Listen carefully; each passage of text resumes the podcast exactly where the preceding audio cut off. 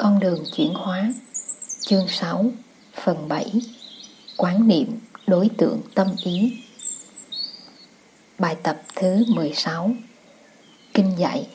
Mỗi khi tâm thức mình có si mê, Hành giả biết rằng tâm thức mình có si mê. Mỗi khi tâm thức mình không có si mê, Hành giả biết rằng tâm thức mình không có si mê. Si mê tức là nhận thức sai lầm về các pháp. Để giúp ta đối trị nhận thức sai lầm, Bụt dạy ta thực tập phép giới phân biệt quán để chọc thủng màn lưới ác kiến.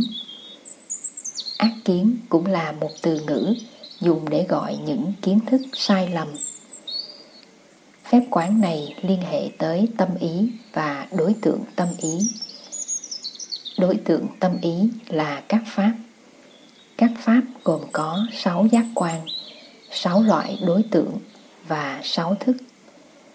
Sáu giác quan là mắt, tai, mũi, lưỡi, thân và ý. Sáu loại đối tượng là sắc, thanh, hương, vị, xúc và pháp. Chữ pháp ở đây thu nhiếp mọi ý tưởng, mọi khái niệm và tất cả những gì thuộc phạm vi ký ức và kinh nghiệm.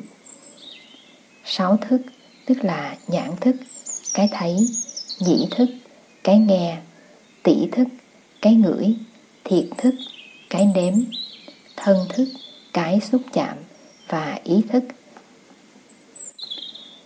Tất cả các pháp, hiện tượng đều được hàm chứa trong 18 phạm trù ấy, gọi là thập bát giới gồm cả ba phần tâm lý, sinh lý và vật lý. Tất cả đều là đối tượng của tâm ý, kể cả những hiện tượng tâm ý mà ta gọi là tâm pháp. Khi tâm quán sát tâm thì tâm cũng thành đối tượng của tâm. Tính chất căn bản của các pháp là duyên sinh, nghĩa là phát hiện, tồn tại và tan rã theo luật duyên khởi trong kinh buộc dạy. Cái này có vì cái kia có, Cái này không vì cái kia không. Cái này sinh vì cái kia sinh, Cái này diệt vì cái kia diệt. Đó là nguyên lý duyên sinh Diễn bày một cách đơn sơ đến cực điểm, Nhưng sâu sắc vô cùng. Theo nguyên lý này, Không một pháp nào có thể tự mình sinh khởi, Tồn tại và tiêu diệt sự sinh khởi của một pháp được dựa trên sự sinh khởi, tồn tại và hoại diệt của các pháp khác. Nói một cách đến nơi đến chốn là của tất cả các pháp khác. Các pháp không tự mình sinh khởi, tồn tại và hoại diệt một mình được. Vì vậy nên buộc dạy rằng các pháp không có thực thể riêng biệt. Vì các pháp không có thực thể riêng biệt, cho nên có khi chúng được gọi là không. Không ở đây chỉ có nghĩa là không có tự thể, không có thực thể riêng biệt.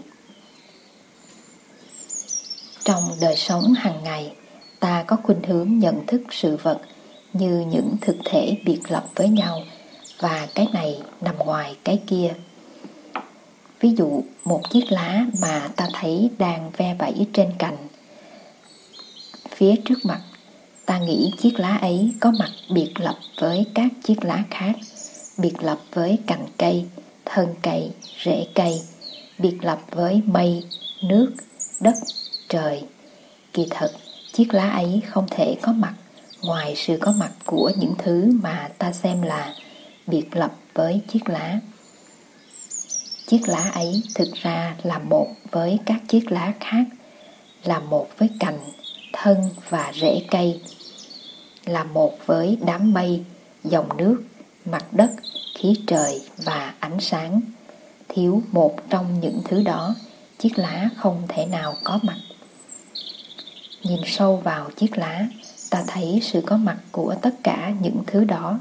Chiếc lá và những thứ đó cùng có mặt với nhau. Đó là nguyên lý tương tức, interbeing. Tương nhập interpenetration mà Kinh Hoa Nghiêm nói tới. Đó là nguyên lý một là tất cả, tất cả là một, cũng được nói tới trong Kinh Hoa Nghiêm. Và đó cũng là hình thức diễn đạt đầy đủ nhất của đạo lý duyên khởi. Sự vật không có mặt ngoài nhau, sự vật có mặt trong nhau và với nhau. Bởi lý do đó nên buộc nói cái này có vì cái kia có. Trong tư thế thiền tọa cũng như trong nếp sống chánh, chánh niệm hàng ngày, ta đem định lực quán chiếu vạn pháp theo tinh thần này để thấy được tự tính duyên khởi của vạn vật.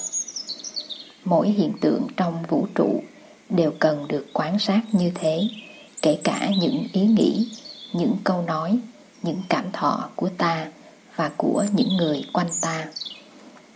Phép quán gọi là giới phân biệt quán, bắt đầu từ sự phân biệt các pháp thành chủng loại như sáu căn, sáu trần và sáu thức.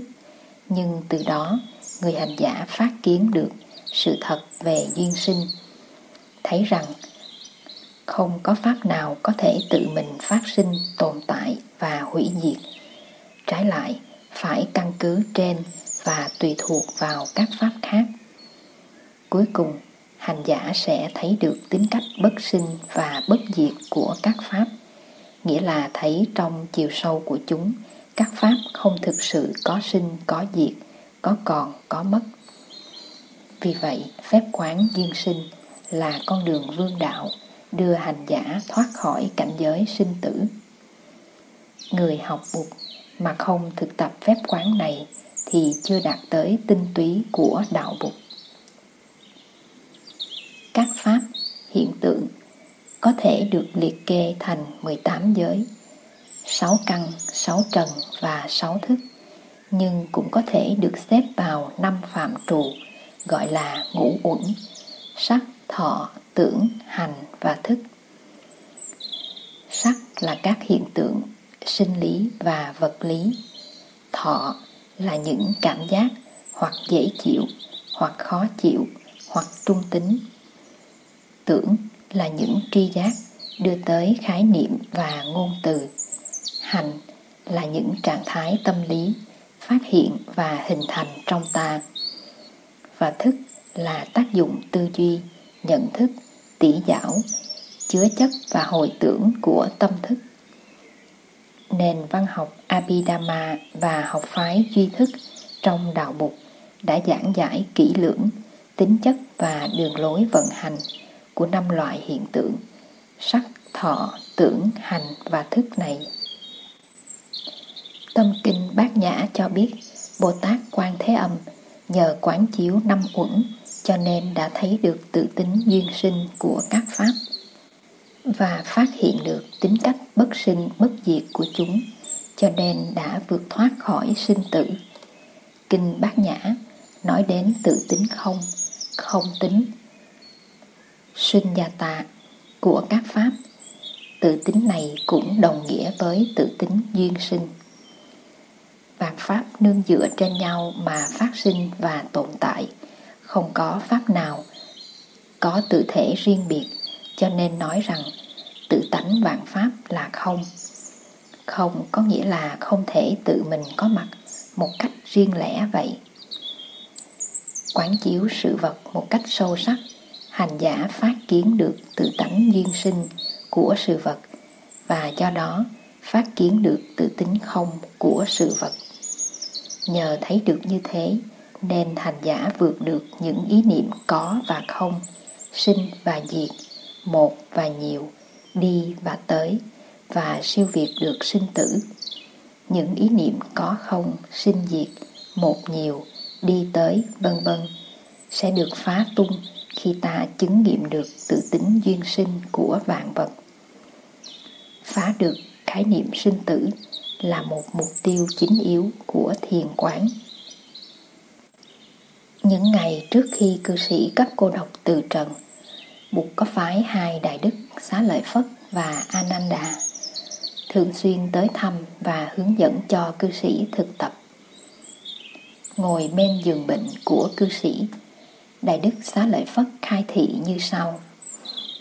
Cư sĩ Sudatta, ông nên quán tưởng như sau. Mắt không phải là tôi. Cư sĩ cấp cô độc thở và quán tưởng theo lời hướng dẫn ấy. Đại Đức dạy tiếp, tai không phải là tôi. Mũi, lưỡi, thân, ý không phải là tôi. Những gì tôi thấy không phải là tôi. Những gì tôi nghe không phải là tôi. Những gì tôi ngửi, nếm, xúc chạm, suy nghĩ cũng không phải là tôi. Cái thấy không phải là tôi. Cái nghe, tỷ giác, vị giác, xúc giác, ý thức không phải là tôi.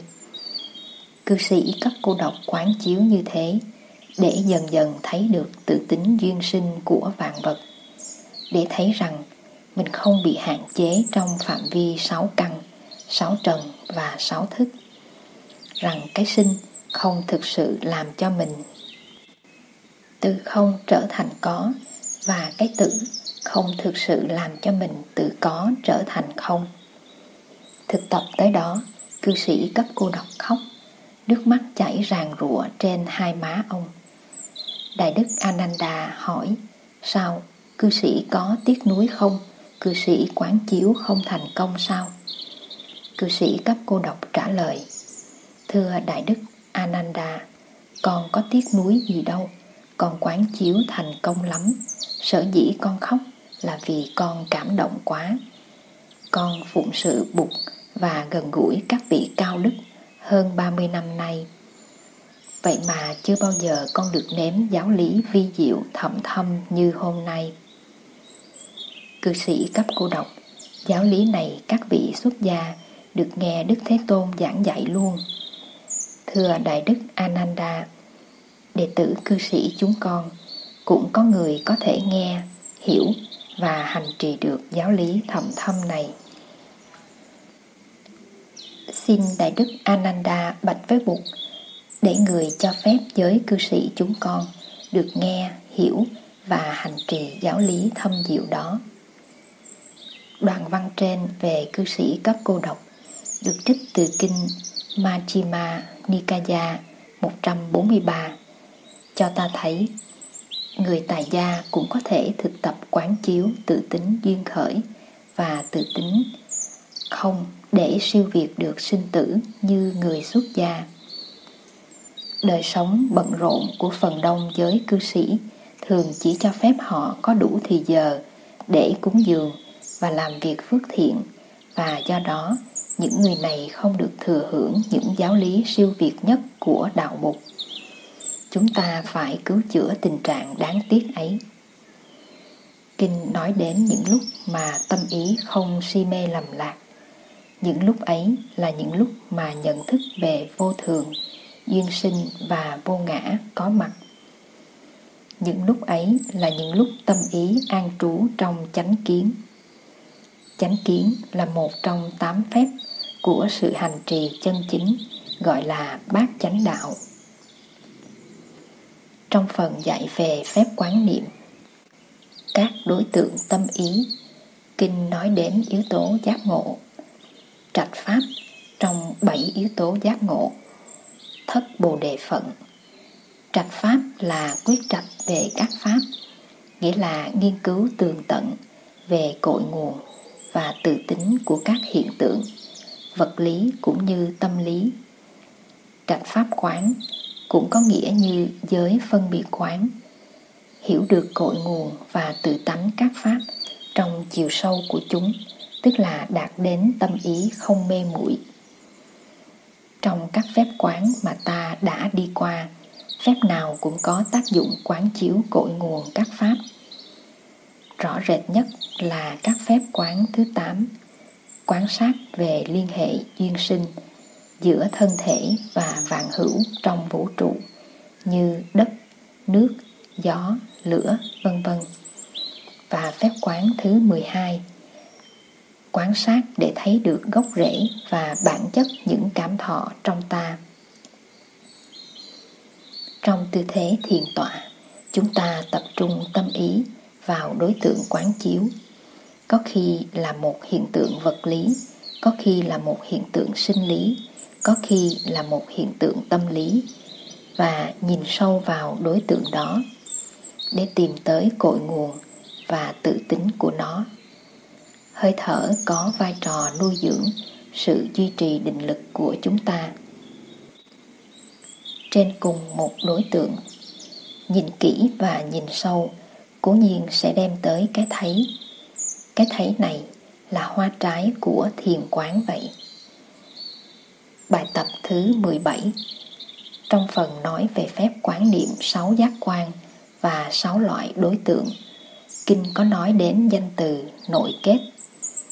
Nguyên tiếng phạn là samyojana, có khi được dịch là kết sử. Kết có nghĩa là kết tụ lại thành một khối sử có nghĩa là có tác dụng ràng buộc và sai sử. Nội kết được chia làm nhiều loại. Mê muội, tham ái, sân hận, kiêu mạn và nghi ngờ là năm thứ nội kết nặng nề nhất, gọi là năm độn sử. Thân kiến, biên kiến, tà kiến kiến thủ kiến và giới cấm thủ kiến thì ít nặng nề hơn và dễ phá trừ hơn. Vì vậy được gọi là năm lợi sử. Khi mắt chạm sắc, tai chạm thanh, mũi chạm hương, lưỡi chạm vị, thân chạm xúc và ý chạm pháp tùy theo cách thức tiếp nhận của tâm ta. Mà nội kết, thành hình hay không thành hình? Khi có người nói nặng với ta, nếu ta có đủ hiểu biết và không cố chấp thì ta không cảm thấy bực tức. Và do đó, trong tâm ta nội kết không thành hình. Nếu ta cảm thấy bực tức, đó là nội kết đã thành hình. Nội kết ấy có bản chất sân hận. Khi ta hiểu lầm, một câu nói hay một sự việc, thì bản chất của nội kết này là mê muội. Và mê muội có thể là chất liệu cho bực tức, kiêu mạn, tham ái và nghi ngờ mê muội là chất liệu của mọi nội kết. Tên thật của nó là vô minh. Avidya, sự thiếu sáng suốt. Nội kết thường có tính cách của khổ thọ, nhưng nội kết có khi cũng có tính cách của lạc thọ. Khi ta tham đắm vào sắc, thanh, hương, vị, xúc và pháp, những nội kết có tính chất tham ái được hình thành và bản chất ban đầu của chúng có thể là những cảm giác dễ chịu. Nhưng vì ta tham đắm, cho nên ta bị ràng buộc, và khi những nhu yếu của sự tham muốn không được thỏa mãn, thì ta lại có những khổ thọ. Từ rượu, thuốc lá, nha phiến, cho đến miếng ngon, bóng sắc âm nhạc, những lời ngợi khen, vân vân những đối tượng ấy của sáu căn đều có thể tạo ra nội kết trong ta. Và những nội kết này có thể bắt đầu bằng những lạc thọ. Đã có nội kết rồi, thì ta bị những nội kết ấy sai sử, bắt đi tìm lại những đối tượng ấy và những lạc thọ ấy.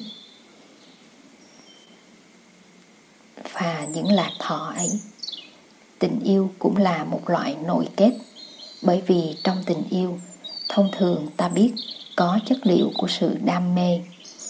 Trong văn chương, tình yêu được gọi là một bệnh. Love sickness, bệnh tương tư, có khi là một tai nạn, bị tiếng sét ái tình, falling in love. Nguyễn bính nói, chao ôi, yêu có ông trời cứu. Tình yêu có thể được chuyển hóa để tính chất đam mê ích kỷ và độc tài trong ấy được thay dần bằng khả năng hiểu biết và khả năng đem lại hạnh phúc cho người mình thương, khả năng thương yêu mà không đòi hỏi điều kiện và sự đền trả. Công trình chuyển hóa này cũng là công trình chuyển hóa nội kết. Những nỗi khổ đau trong ta cũng là những khối nội kết phát sinh từ mê muội tham ái, sân hận, kiêu mạn và nghi ngờ. Nếu những phiền não này không được chuyển hóa, thì những khổ đau kia vẫn còn nguyên vẹn. Trong cuộc sống hàng ngày, những hạt giống khổ đau có thể được liên tục gieo trồng vào tâm thức ta do chính bản thân chúng ta, với hay không với sự hợp tác của người khác. Người khác có thể nói hoặc làm những điều có khả năng gây nên nội kết nơi ta. Nhưng nếu ta có sẵn hạt giống hiểu biết, rộng lượng và từ bi, thì những điều họ nói và làm không thể gây nội kết nơi ta được. Vì vậy, rốt cuộc tất cả đều tùy thuộc nơi cách thức ta tiếp nhận những gì xảy ra trong đời sống hàng ngày. Nếu ta vững chãi, thảnh thơi, có hiểu biết và từ bi và nhất là không vướng vào ngã chấp, thì những điều người khác làm hay người khác nói sẽ không đủ tác dụng gây nội kết trong ta. Sống theo phương pháp của kinh bốn lĩnh vực quán niệm, ta tập ý thức về sự phát sinh, tồn tại và chuyển hóa của những nội kết. Vị ấy có ý thức về những nội kết chưa phát sinh này đang được phát sinh ý thức về những nội kết đã phát sinh, này đang được khử diệt. Ý thức về những nội kết đã khử diệt và không còn tái sinh nữa. Tụng bản một. Trong đời sống hàng ngày, ta thực tập chánh niệm để nhận diện được những nội kết mới phát sinh, để tìm cách chuyển hóa chúng. Nếu ta cứ để cho các nội kết tồn tại và lớn mạnh trong ta, thì có lúc ta sẽ bị chúng trấn ngự. Lúc ấy công việc chuyển hóa, chúng sẽ trở nên rất khó khăn và cuộc đời của chúng ta sẽ rất đau khổ. Một nội kết có chất sân hận hoặc tham đắm hoặc nghi ngờ khi mới phát sinh cần được ta lưu ý tới để mà chuyển hóa. Khi mới phát sinh, hạt giống nội kết còn yếu, công việc chuyển hóa còn chưa khó khăn trong lúc sống chung, ta nên giúp nhau để chuyển hóa nội kết của nhau, để có thể ngăn ngừa khổ đau và bảo vệ hạnh phúc cho nhau. Bằng cách thực tập hiểu biết và sử dụng ngôn ngữ từ ái, chúng ta có thể giúp cho nhau rất nhiều. Khi ta sống chung, hạnh phúc không còn là một vấn đề cá nhân nữa. Nếu người kia không có hạnh phúc thì ta cũng khó có hạnh phúc. Vì vậy, hóa giải nội kết nơi người kia, tức là tạo hạnh phúc cho chính mình vậy. Vợ có thể gây nội kết cho chồng chồng có thể gây nội kết cho vợ. Và nếu những nội kết ấy tiếp tục được gây cho nhau, thì một ngày nọ, hạnh phúc sẽ không còn. Vì thế, mỗi khi có nội kết mới gây, người vợ phải biết rằng mình có nội kết mới gây. Người ấy không nên bỏ qua. Người ấy phải có thì giờ quán chiếu về nội kết của mình. Người ấy có thể nhờ chồng giúp đỡ để chuyển hóa nội kết. Anh ơi, em có nội kết, anh hãy giúp em. Điều này có thể làm được khi tâm trạng hai người còn nhẹ nhàng, chưa có nhiều nội kết. Vợ hành xử như thế mà chồng cũng hành xử như thế như ta đã biết nội kết nào cũng có chất liệu vô minh nếu quán chiếu và thấy được tính chất vô minh trong cách thức mình tiếp nhận nội kết hoặc tính chất vô minh trong cách thức người kia gây ra nội kết thì ta có thể chuyển hóa được nội kết. Trong các bài tập thứ 12, quán chiếu về gốc rễ và bản chất của cảm thọ. Thứ 13, quán chiếu về tâm tham dục. Thứ 14, quán chiếu về cái giận. Và thứ 15, quán từ bi. Chúng ta đã thấy rằng khi rọi ánh sáng duyên sinh vào tâm ý và sự việc thì ta thấy được gốc rễ và tự tính của những tâm ý và sự việc ấy và ta chuyển hóa được chúng và thoát khỏi những cảm thọ khổ đau mà chúng đã gây nên. Bản chất của thiền quán là nhìn và thấy được tự tính của các pháp. Sự chuyển hóa của nội kết là kết quả của cái thấy ấy.